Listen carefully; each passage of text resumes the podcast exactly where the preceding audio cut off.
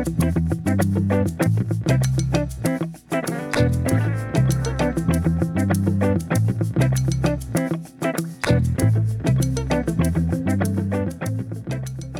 to Lives, a show exploring our experiences in the world and how we might live well. I'm Stuart Chittenden, and my guest today is poet Jamaica Baldwin.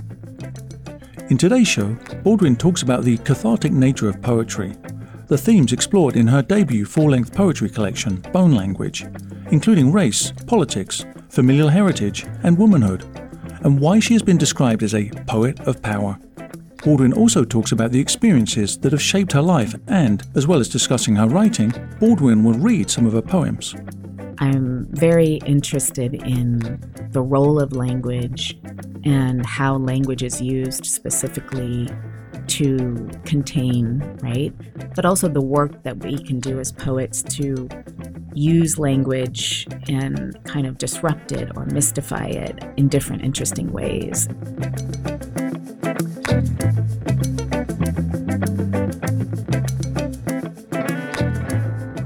Jamaica Baldwin is a poet and educator originally from Santa Cruz, California.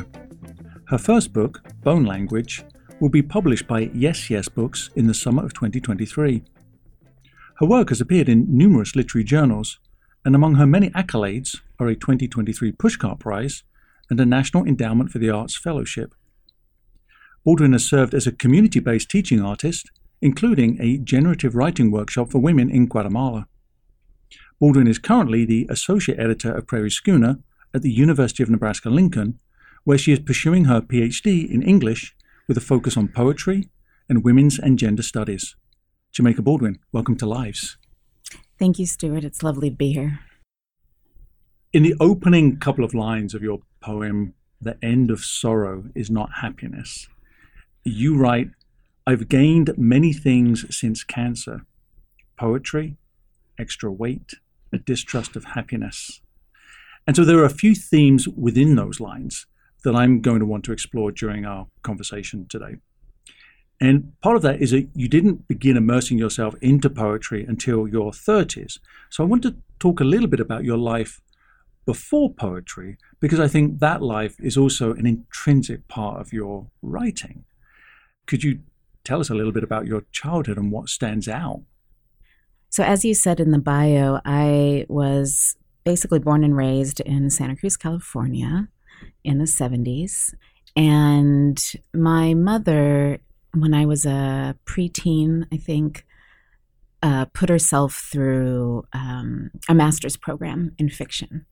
So I got to witness firsthand, probably my first exposure to um, higher education and my first exposure to um, what it is to be absorbed uh, with the written word. Um, so lying around our house on the tables, on her bed, were, you know, a lot of how-to writing books. So, you know, um, uh, The Artist's Way, which is a very famous book. Um, uh, Natalie Goldberg, um, Joan Didion, you know, the list goes on and on. Predominantly women. Um, and then there were the novels. Uh, so Toni Morrison was big for my mother. Um, so, but at the time, you know, in the when I was in what late '80s, early '90s in California, I was. Um, I think my first love, my first artistic love, was music. So there was a lot of singing around the house. My mother had several crates full of records. Um, and there was also a lot of dancing around the house. So there, you know, anything from Stevie Wonder to Crosby, Stills and Nash to Aretha Franklin. Um, you know, it, it, was from Motown to folk to um, uh, soundtracks to movies, especially musicals. Um, so that I think informed me before I ever made my made my way to books um, and my love for literature. Um, and that was what I saw myself doing and what I wanted to do. So I was definitely more of an embodied child. I like to be in my body, I like to move, I love to sing, I love to dance. Um, I mean, I was the kid that would when I my aunt who was only about 7 years older than me, I saw her perform as Rizzo in Grease in her high school production and I don't know, I must have been like 11 or something or 10 and I was mesmerized. I just you know, she was the coolest thing ever um, and that's what I wanted to do was you know, dance and sing in some capacity. So that's really where what I fell in love with when I was younger. And books and reading and especially writing just were not at all. I mean, it wasn't that I never thought about it, it was that I thought about it and said no because I saw my mom, um, uh, you know, pulling her hair out and wadding up papers and throwing them in the trash. And it just seemed very isolating and um, kind of kind of lonely and boring. And I didn't want to do that at that age. Um, uh, yeah, and I fell in love with reading sort of in my teenage years. Um, I think first James Baldwin. I read um, uh, not because of our name connection, but I but I read um, Giovanni's Room and was just mesmerized. Uh, so he was kind of my first literature love, and then of course my mom turned me on to Toni Morrison, um, The Bluest Eye, and Sula, and those books. And then I think I really went down the rabbit hole with literature when I discovered uh, f- sort of fantasy novels. So, Marion Zimmer Bradley's, um, this is the first time ever that I forgot the name of this book, but it was about, it was a reimagining of the women of King Arthur's court, Guinevere and, and all of those characters, and it was sort of centering them and it was you know about set in the time when um, Christianity sort of took over the the you know Celtic um, uh, faiths and beliefs. Um, and I just was mesmerized, and I just read a lot of that. Um, so I think that was sort of my artistic trajectory uh, from my childhood. You shared with me that you wouldn't necessarily describe yourself as a as a traditional student, no. So, what then happened in terms of your exploring what you did want to study and how you did want to perhaps move, you know, into the world creatively? Sure. Well, I had so many interests. You know, there was the dancing, there was the singing, there was. Um, you know, I loved uh, Barbra Streisand. her, her, you know, Funny Girl was one of my favorite uh, musicals that I would watch again and again. Um, but I was also very shy, a very insecure child, um, like many of us were at that time. And I was too scared to do what performing required, which was auditioning and putting yourself out there and letting yourself be judged um, or or turned away, you know. Um, and so I had this very vibrant inner life and fantasy life in terms of what I gravitated to at home.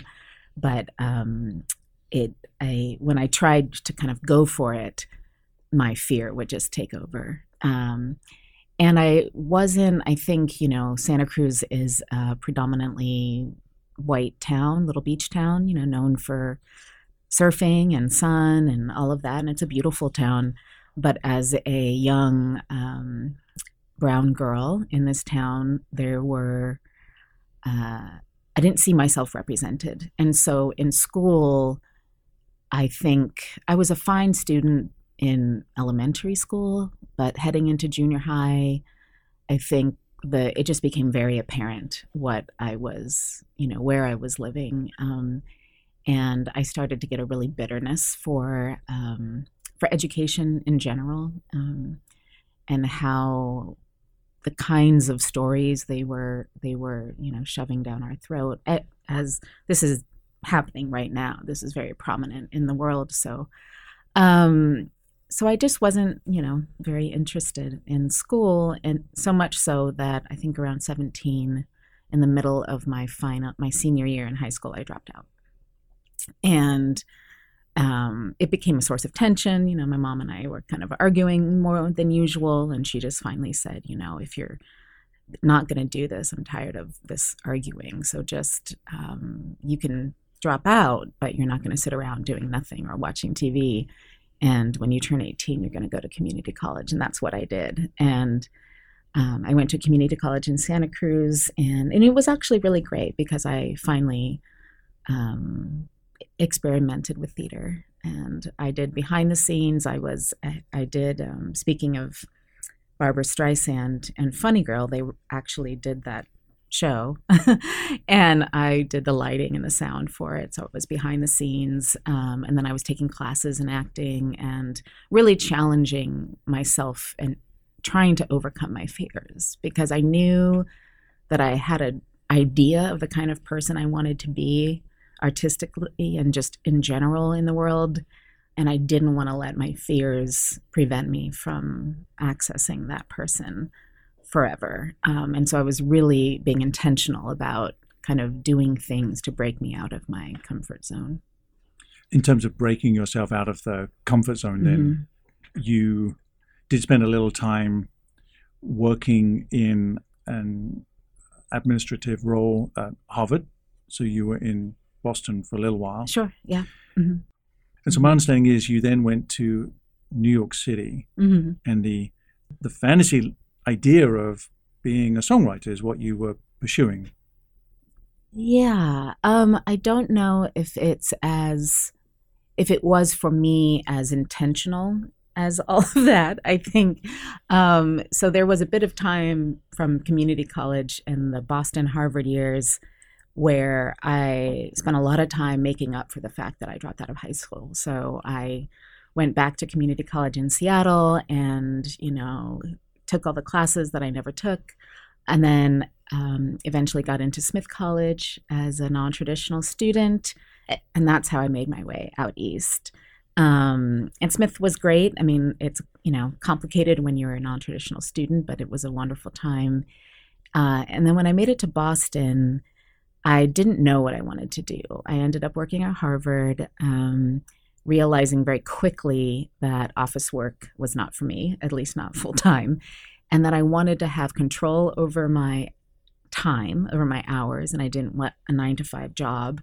Um, and I wanted space to experiment creatively after, I don't know, six years of office work plus school.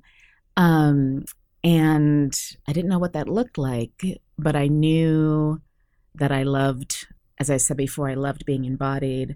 I loved giving massages and getting them. And so it just kind of fell in my lap. So I went to massage school. And massage school is what opened up enough time in my, you know, I don't know, spiritual psyche uh, to start writing and start, um, you know, letting myself go in that sense. And so the writing and the trying my hand at writing songs kind of um, merged, you know. So I was writing fiction and then I started trying to write songs. And that's when I moved to New York. I didn't move to New York to write songs, but I ended up having a job opportunity that brought me to New York. Your mother at some point said to you, You've always been an artist, you didn't have an art. and I'm curious, how, where does that fit into this timeline, mm-hmm. this evolution of your artistry? Mm-hmm. Yeah, that was a really interesting statement that she made, and she's said it a number of times. I, I think I agree with her. I mean, I think so much of my young melancholy, and I think we're going to talk a little bit about that later.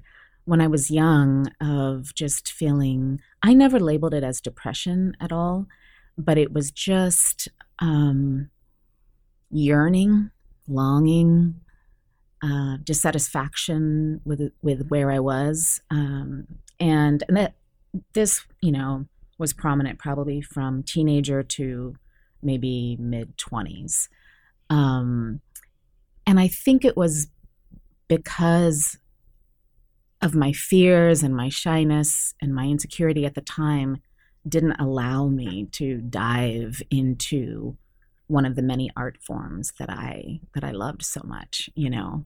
Um, and so I think that's what she meant is that you've always had that sensibility. You've always gravitated to these things. And what was torturing you so much when you were younger is that you didn't allow yourself to have the art to do the practice. Um, and everyone in my life, when I started writing, when I was living in Boston, were shocked because because I came to be a lover of reading kind of later than, you know, a lot of my friends who love reading, you know, in my late teens.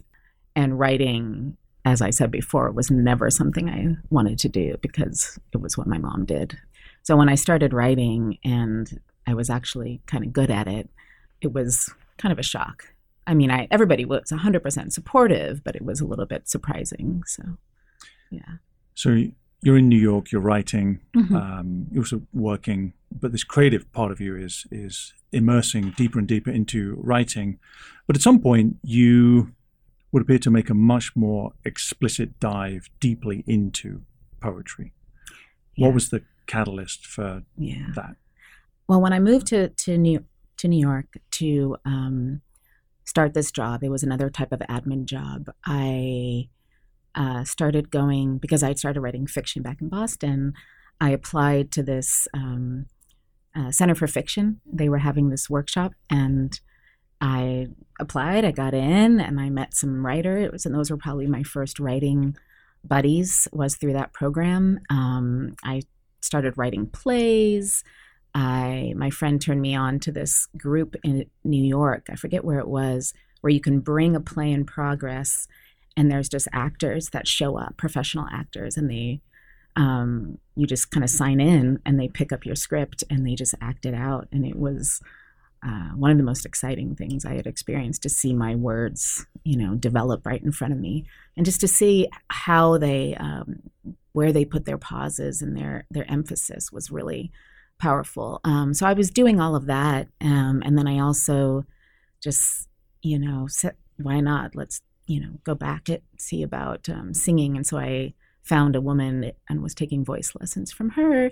So it was the writing, it was the singing, it was a very you know kind of artistic experience for me um, in New York, and then um, I was diagnosed with breast cancer, and everything kind of stopped. Um, and, and I think it was through the songwriting, which happened before my diagnosis.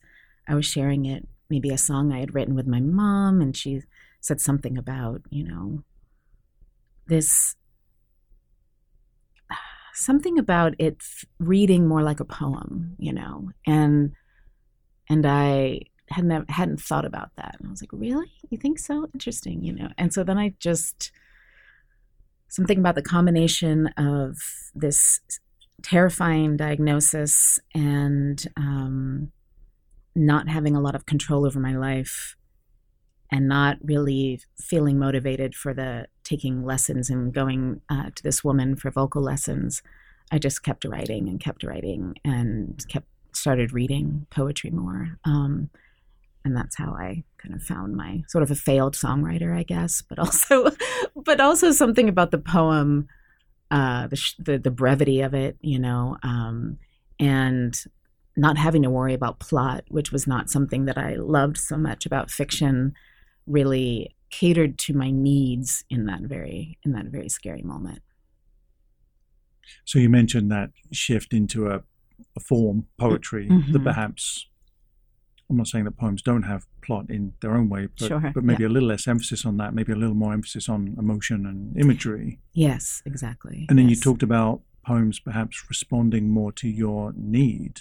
Hmm. Would you speak a little more about yeah, that? Yeah, I, well, I hadn't read a ton of poetry. I had read some up to that point, but when I started diving into it more intentionally, I became really attracted to its ability to convey emotion without necessarily in non-linear ways, I guess. Um, so the the wo- work a single image can do, you know, the sort of wild imaginative leaps a poem will take from one line to the next, from one stanza to the next.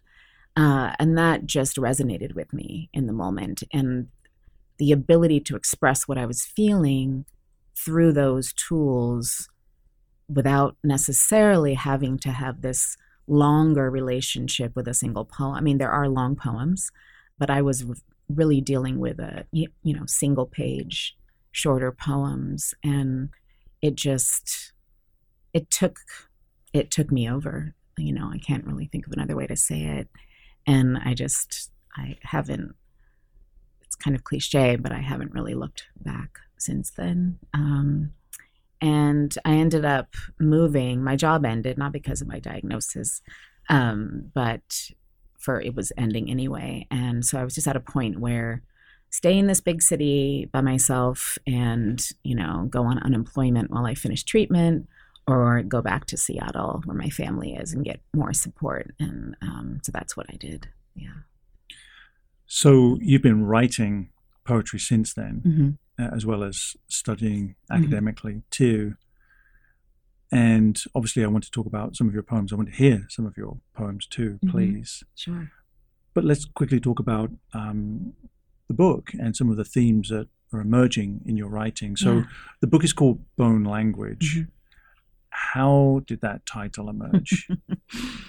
painstakingly. Um, I had several um different titles. I think at one point I had a title called Some Violence, but I also had different poems in that version. Um, this book it has been, I guess you might say, six, seven years in the making. So the first version of it came out of my MFA thesis, and I graduated in 2017 um, and it has probably had six, seven, eight iterations since then.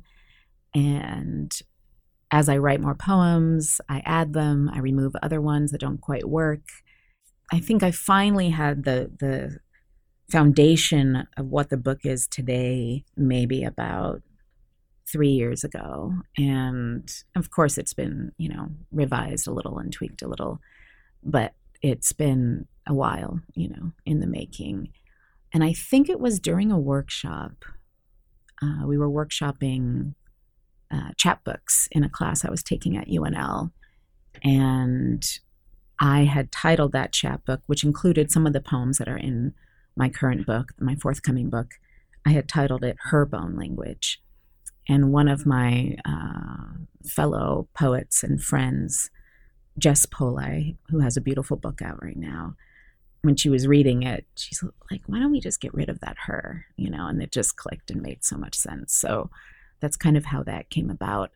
But it makes sense. I mean, if you, when you read the book, the book is very much about what it is to be in the body of a woman, what it is to be a woman who is also biracial in this world, what it is to navigate um, desire, what it is to navigate disease, what it is to exist in all of these identities in this post Trump era, that I engage that a little bit.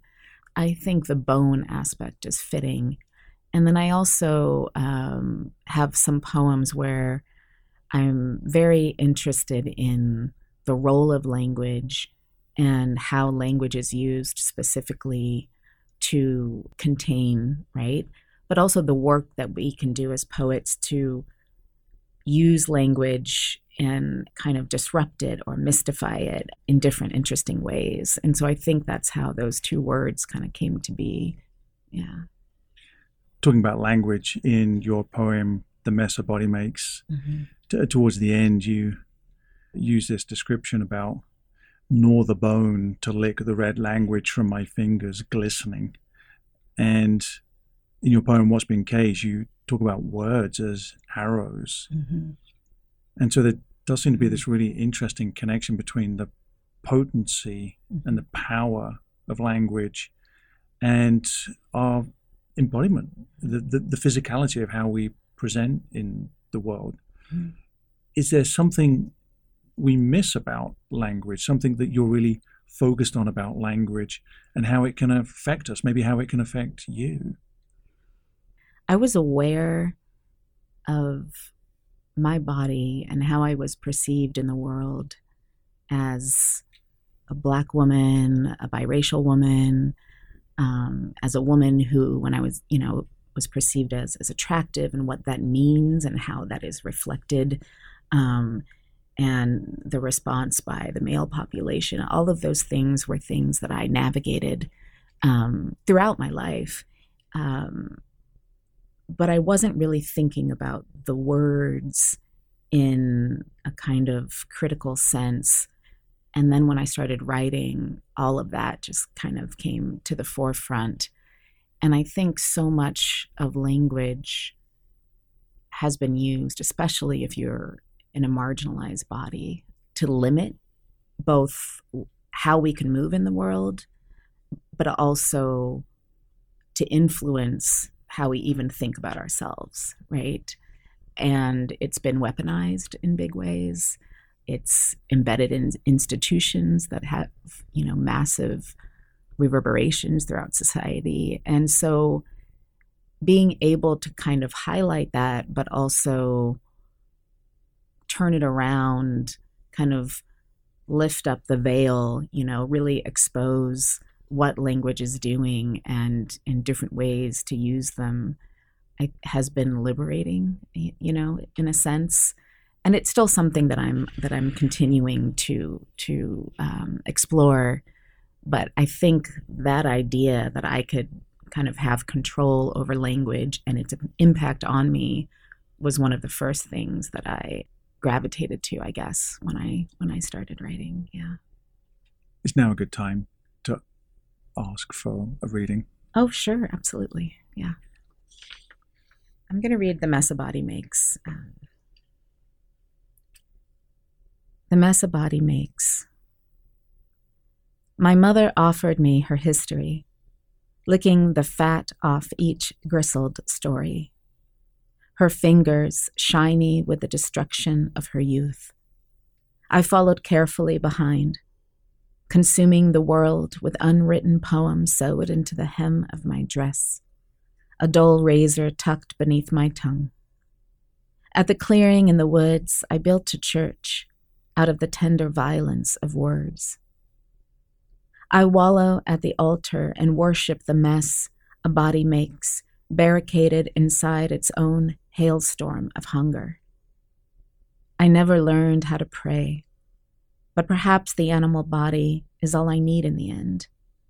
Perhaps when my words fail, I will open my mouth wide, only to close it again, to bite down hard one last time, to gnaw the bone, to lick the red language from my fingers, glistening.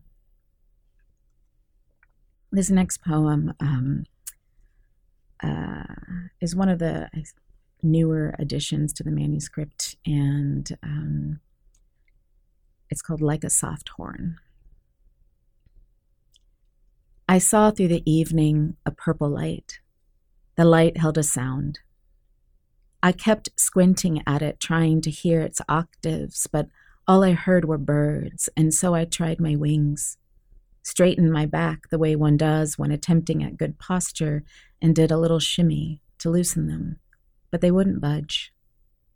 I could feel the constant pressure between my shoulder blades. It was painful, to hear the birds, so full of flight and song. But as I stood there, I thought about my mother's hunger all those years ago.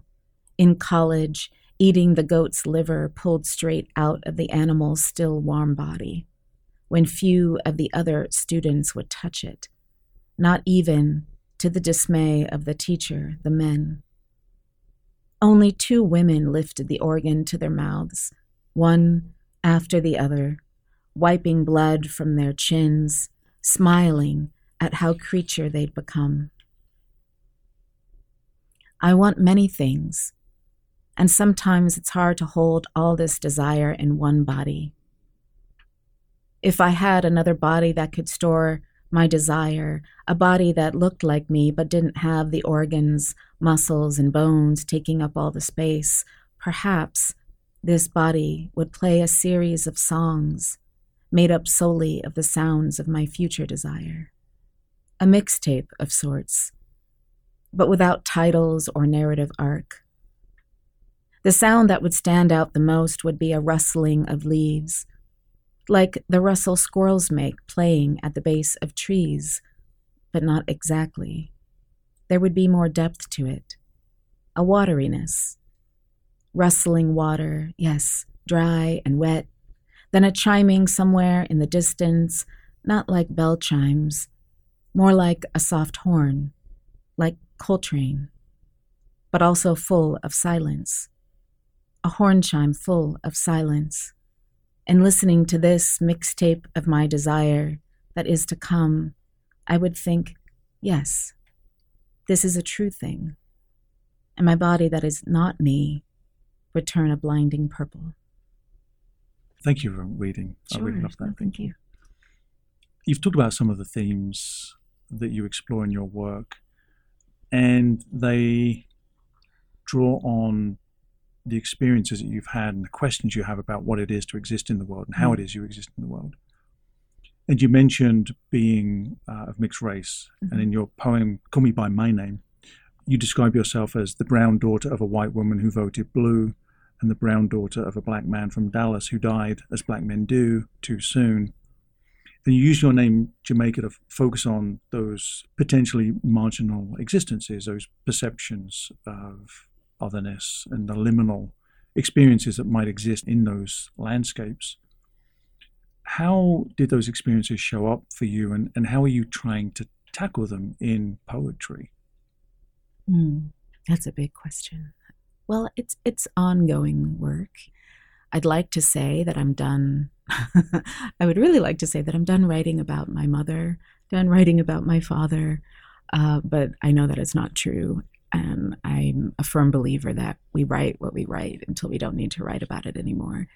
But I think it'll shift. You know, I think there was a lot of poems that have never been published that I started writing during my diagnosis period that hopefully no one will ever read were really cathartic in the sense that they were they were just allowing me to express to talk directly about what you're saying is that kind of liminal space and it also importantly which i don't think i've mentioned here is that it gave me an outlet for rage and rage and anger were not emotions that I was given much space to when I was a child in my family. But I'd also say that I think most women in this society uh, are not giving a lot of space for rage. And so being able to really just express through writing what it is to be a brown, a black woman in society, what it is to live with the understanding that I have to navigate the prospect of violence all the time because I'm a woman. You know, things like not walking down the street at night alone by myself, right? Just things that I, you know, this is just what we know to do. And um, until you really stop and think about why that is, it's just what you do. Um, you know, how you hold your keys in your hand when you're walking to get your car if it's night and no one else is around, you know. That really formed a lot of my sort of early poetry. And it's still there, but I think in lieu of anger and rage, something I wasn't really allowed to show when I was younger, what I did show was this intense melancholy and longing. And I think, and that showed up in the form of I had a ritual when I was younger of going to see movies at uh, the local, well, any theater really, but there was this lovely little place that might still exist in Santa Cruz called the Nickelodeon. And it was an alternative theater that played a lot of the like art house um, films. And I would go there and watch films uh, by myself and I would cry in the theater, you know. And it was it was always in the day. I never wanted to go to a night movie. It was always in the day when it was beautiful in Santa Cruz because it's always beautiful in Santa Cruz.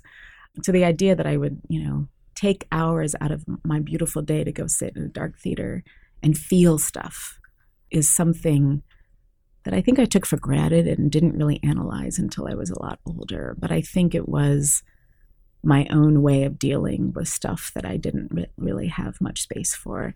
And so that is coming back in interesting ways now.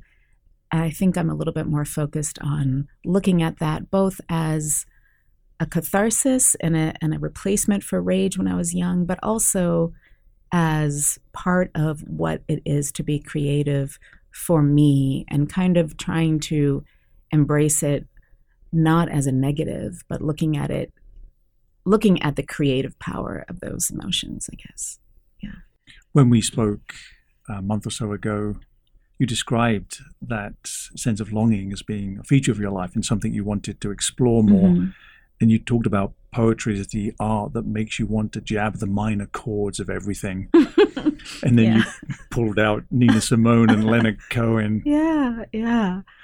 I had I had friends growing up that would always be baffled that I was when I was feeling sad or I got my heart broken. I wanted to listen to heartbreak music.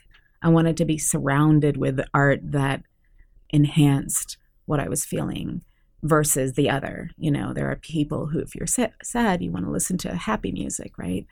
No, that was never what I wanted to do. And so I took a lot, I spent a lot of time watching films that broke my heart, listening to music that broke my heart, even if my heart wasn't breaking. But I think even that is probably a lie because I think I think I probably had a broken heart and just didn't know it. And I don't mean, you know, romance broken heart, but but uh, a larger broken heart that is connected to something else, you know. Yeah, I don't know. I I just that was I think that was my creative outlet was uh, you know surrounding myself by that, and it took the form of music, like you said, Nina Simone, a lot of jazz standards. So, you know, Billie Holiday and Ella Fitzgerald and Dinah Washington and all those songs about sort of unrequited love and that they all Im- had one thing in common which was this this sort of yearning this this longing for something else and sometimes that longing was articulated in the form of a romantic interest but i think even that the singers were even speaking to something a little bit larger, a little bit deeper than that. So back to your poem, "The End of Sorrow is Not Happiness" is the title, and and you say that you have a, a distrust of happiness. so it feels to be, you know, that's a, a segue from what you're describing. Mm-hmm. I'm sure you're like most of us, and you reference this in, in the poem, you know, the pursuit of happiness is written into America. Right, right but that doesn't mean that it's a journey we should or can take. And I'm, I'm just, I'm sure saying a distrust of happiness is not the same as saying you don't want to be happy or you only want to live into the feeling of longing. Mm, mm-hmm, mm-hmm. What is your relationship to happiness? Yeah, I'm still figuring that out. But what I have learned so far is I think I've always been someone that was pretty easygoing, not too moody, at least around other people. Happy, I guess it would have been described as. I have moments of happiness and I have moments of joy and I have fun, you know, but I don't think it is a it's not a constant state of being, right? And so much of the narrative around happiness and achieving happiness, you know, take this yoga class to find happiness buy this product to get find happiness, achieve a certain lifestyle. All of that is built around, I think, is entrenched in not just the United States, but a lot of Western societies. You know, it's it's entrenched in capitalism, right? I think there's ways in which people who maybe don't embody that particular kind of happiness are penalized, you know, uh, in different ways. And I think it's especially harmful for marginalized folks. I mean, I have a lot of friends who come from other countries and are navigating that ideal in a space, a country that says, look how happy we are, look how perfect we are, and so much is not happy and so much is not perfect, um, is very discombobulating. And and I think on that level, I'm really interested in in looking at that from a scholarly lens and writing through that and also just re-examining my own relationship to happiness. And i've thrown the word around like everyone else most of my life but is it really true? And what does that mean? And so, yeah, I would say that that statement in the poem is accurate. I do have a distrust of this country's idea of happiness and that it is something that you should just be and become and a place that you should reside once you've made it there is is false. In your work you do explore what might be regarded as the misperceptions around light as opposed to mm-hmm. dark maybe around our attitudes to death and knowing that we're dying as opposed to living life without that knowledge, mm-hmm. but blissful in the opportunity for pleasures to come, mm-hmm. whether or not death interrupts that process mm-hmm. or not. I guess I'm curious about your relationship with those subjects, given you've shared that you had a breast cancer diagnosis mm-hmm. and, and, had to confront that. And I know mm-hmm. you've confronted that recovery and, and period of time in the company of other people that have mm-hmm. cancer diagnosis too, and that's informed your writing. And then you spoke about your parents, and, and you've written about your father's demise, and and mm-hmm. how you've had to come to terms with not only your relationship with him, but also this idea of what is life beyond yeah. you know that moment. So I'm just curious about how you're thinking about those subjects in your poetry mm. about light and dark and, and death and its utility in helping us live better lives. Yeah. I think when I had my diagnosis and I was faced, there was about a week or two between getting the diagnosis and actually getting to meet with uh, the surgeon to actually find out what my diagnosis means because you know there's numbers and grades and stages and all of these things. And if you're not in the medical field, it's, it's hard to kind of um, uh, break that apart. And so I didn't know. I didn't know if my diagnosis was a death sentence or if it was just, you know, we've done this a million times. All you got to do is get some treatment and you're good.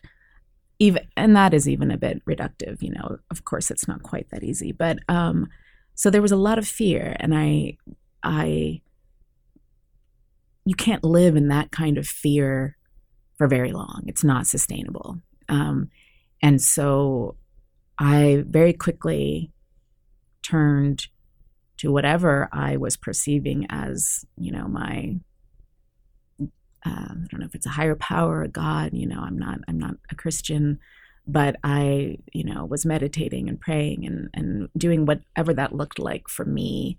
And I remember very distinctly wishing that I had had more of a relationship with death in my life before that moment. Like, how would my experience of that diagnosis, of course, it would be scary, but if there was more of a kind of consistent engagement with death as just a part of life instead of death as this thing that should be avoided at all costs, that is horrible and not just part of the cycle, how would my reaction have been? I mean, of course, I was in my 30s, so was, I didn't want to die, and it would have been scary. But I think that that idea has impor- informed what I think about and what I write about and what I read. And also, there's just a uh, there's loss. You know, there's there's surviving cancer or any kind of uh, life-threatening disease, and then there's life after that and it's always ongoing. So we're getting very personal. So let's continue to do so. Um, there's the loss of knowing that you're never going to have biological children. And so that's a deep loss that reverberates in my writing in different ways. It reverberates in me re- writing about my relationship with my mother. It reverberates in me writing about, you know, a variety of things. And and I think when you when you're dealing with that kind of loss, uh, you think about, I think, your own parents and maybe their childhood in different ways, right? And so for my dad, um, we were not very close, and he had a he was an at you know um, an alcoholic and probably other things, and we had a relationship, so we talked occasionally, but we were not close, and I wasn't really raised with him.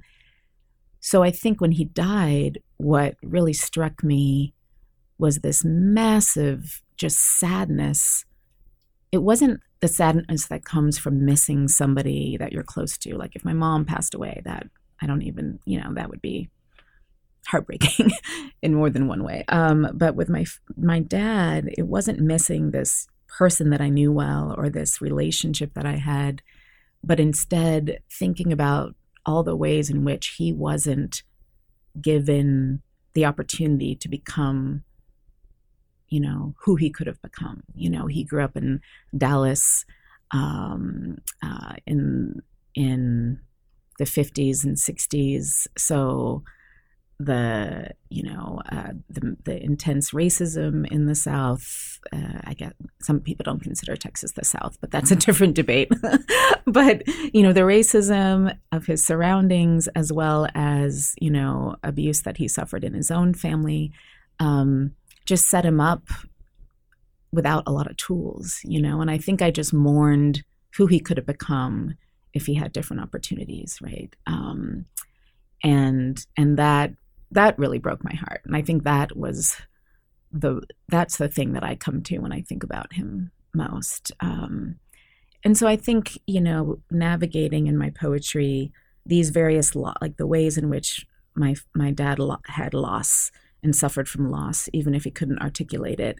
Um, the loss that I've you know endured in different capacities, um, and just kind of looking around the world at the ways in which as a you know human population we're all losing and experiencing loss in different ways. And i think having that parallel to my interest in in sort of closely looking at this idea of happiness has been a really interesting you know balance. And and they kind of are, are speaking to each other in interesting ways and still revealing themselves to me is it maybe time just to read one more poem? Sure, sure.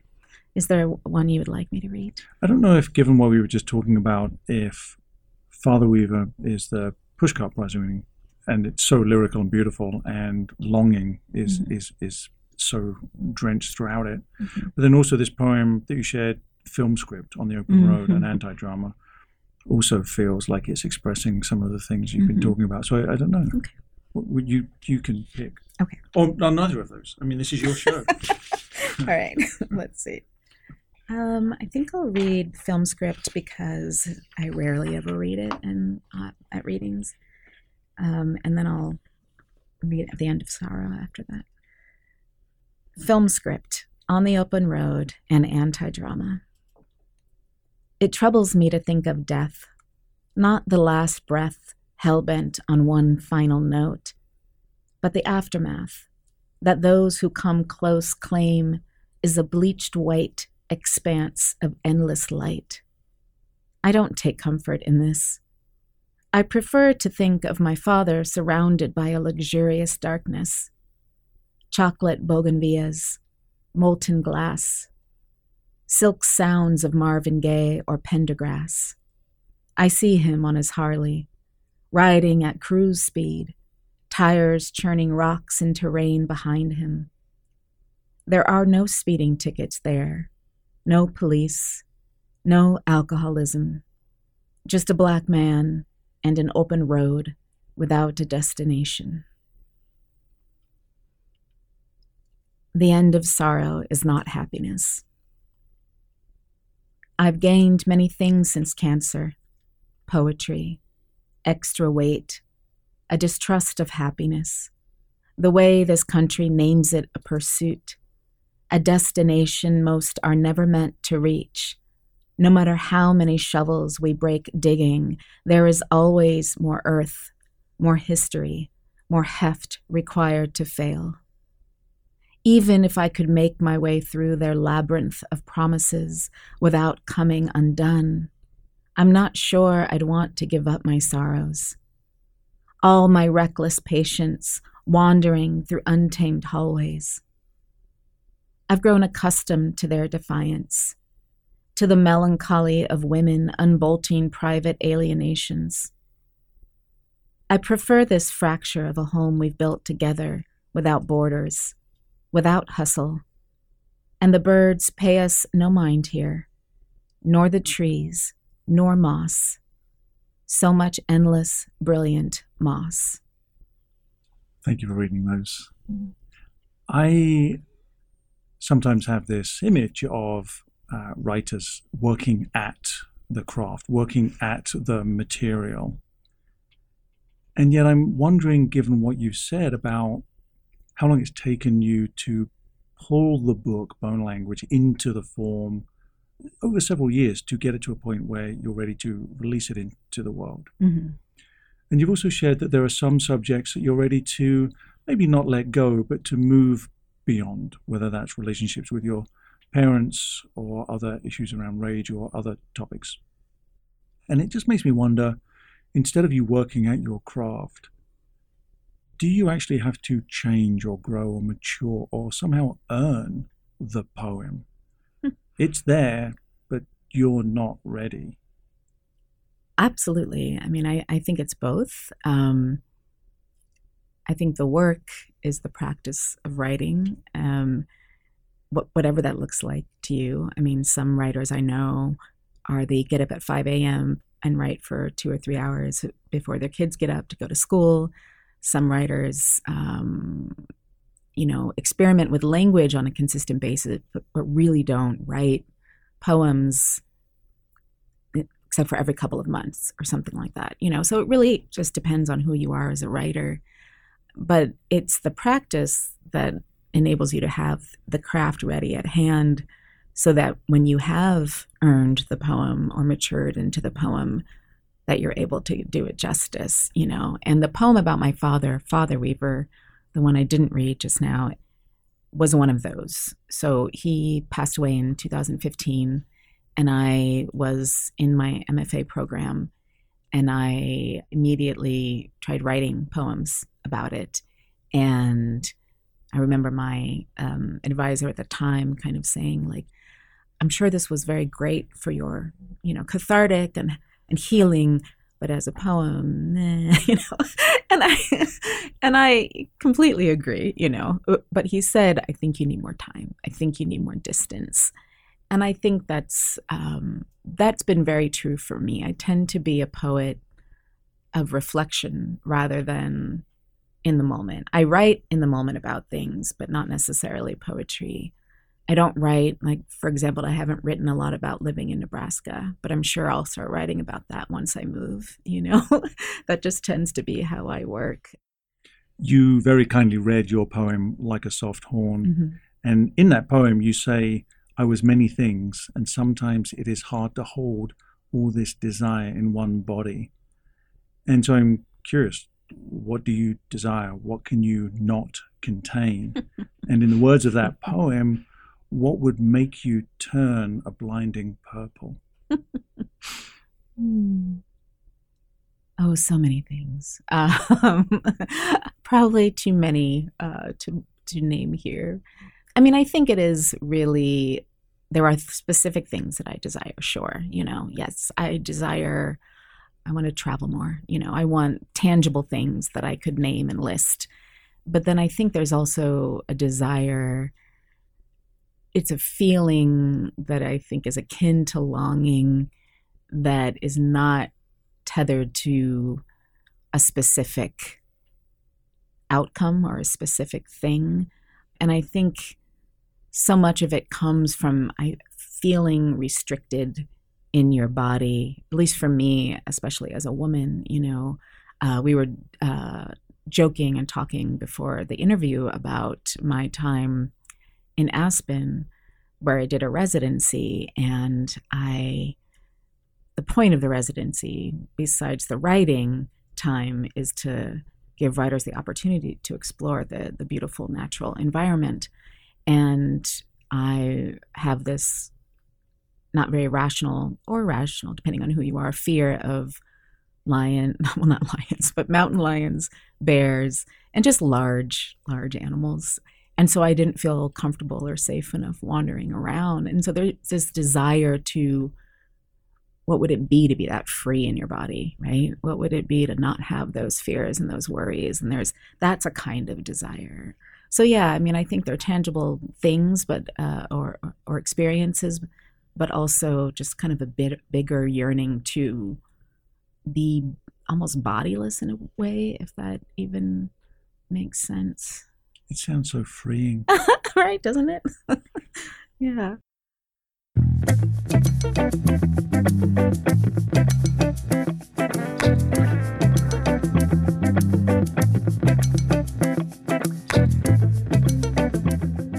My guest today has been poet Jamaica Baldwin, whose book Bone Language is forthcoming this summer 2023 from Yes Yes Books. Jamaica, thank you so much for being on the show. Thank you. It's been lovely.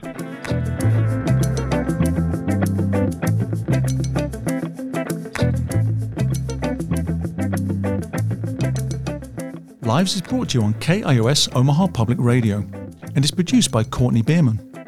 The music you hear playing in and playing out is performed by Andrew Bailey. Podcasts of today's show and others can be found at livesradioshow.com or where you get your podcasts.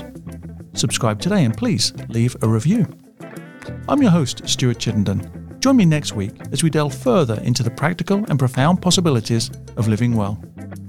Thanks for listening.